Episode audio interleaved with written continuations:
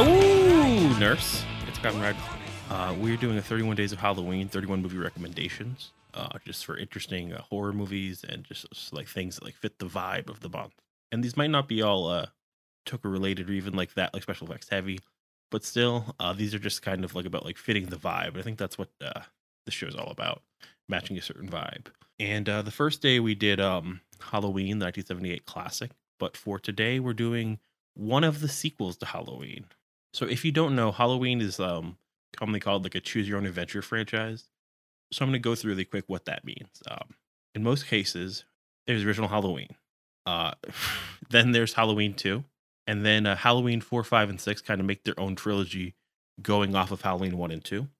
Then there is um, Halloween 2018 that goes off of Halloween 1978. It's also called Halloween. Uh, it is unrelated to any other movie that first one.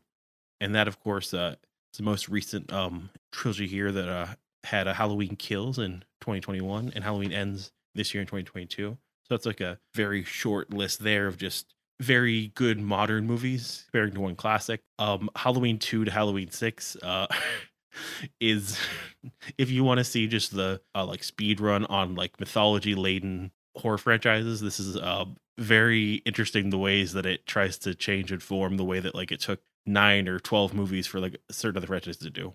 And then, of course, there's a Halloween H2O 20 years later. Now, this uh, goes off Halloween 2 and um, is not canon before 5, and 6, this whole thing that they have going on.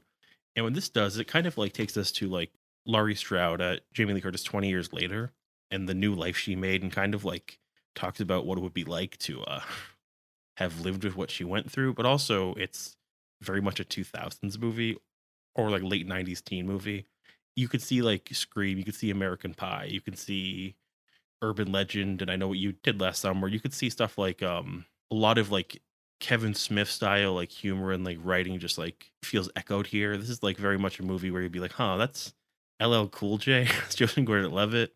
Uh, the vibe is really great in this movie because it just does kind of bring back to that whole era and that humor and the violence and the action is all very like tongue in cheek in a certain way.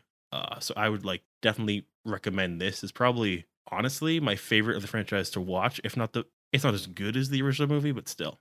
This also has a sequel in a 2002 Halloween Resurrection. Uh, it's not great, but uh, it might be worth watching that just to close that loop. But uh, besides that, um, if you just want to watch Halloween, Halloween 2, Halloween H2O, uh, that's a good loop right there. And episode two of Halloween, try a Halloween H2O 20 years later.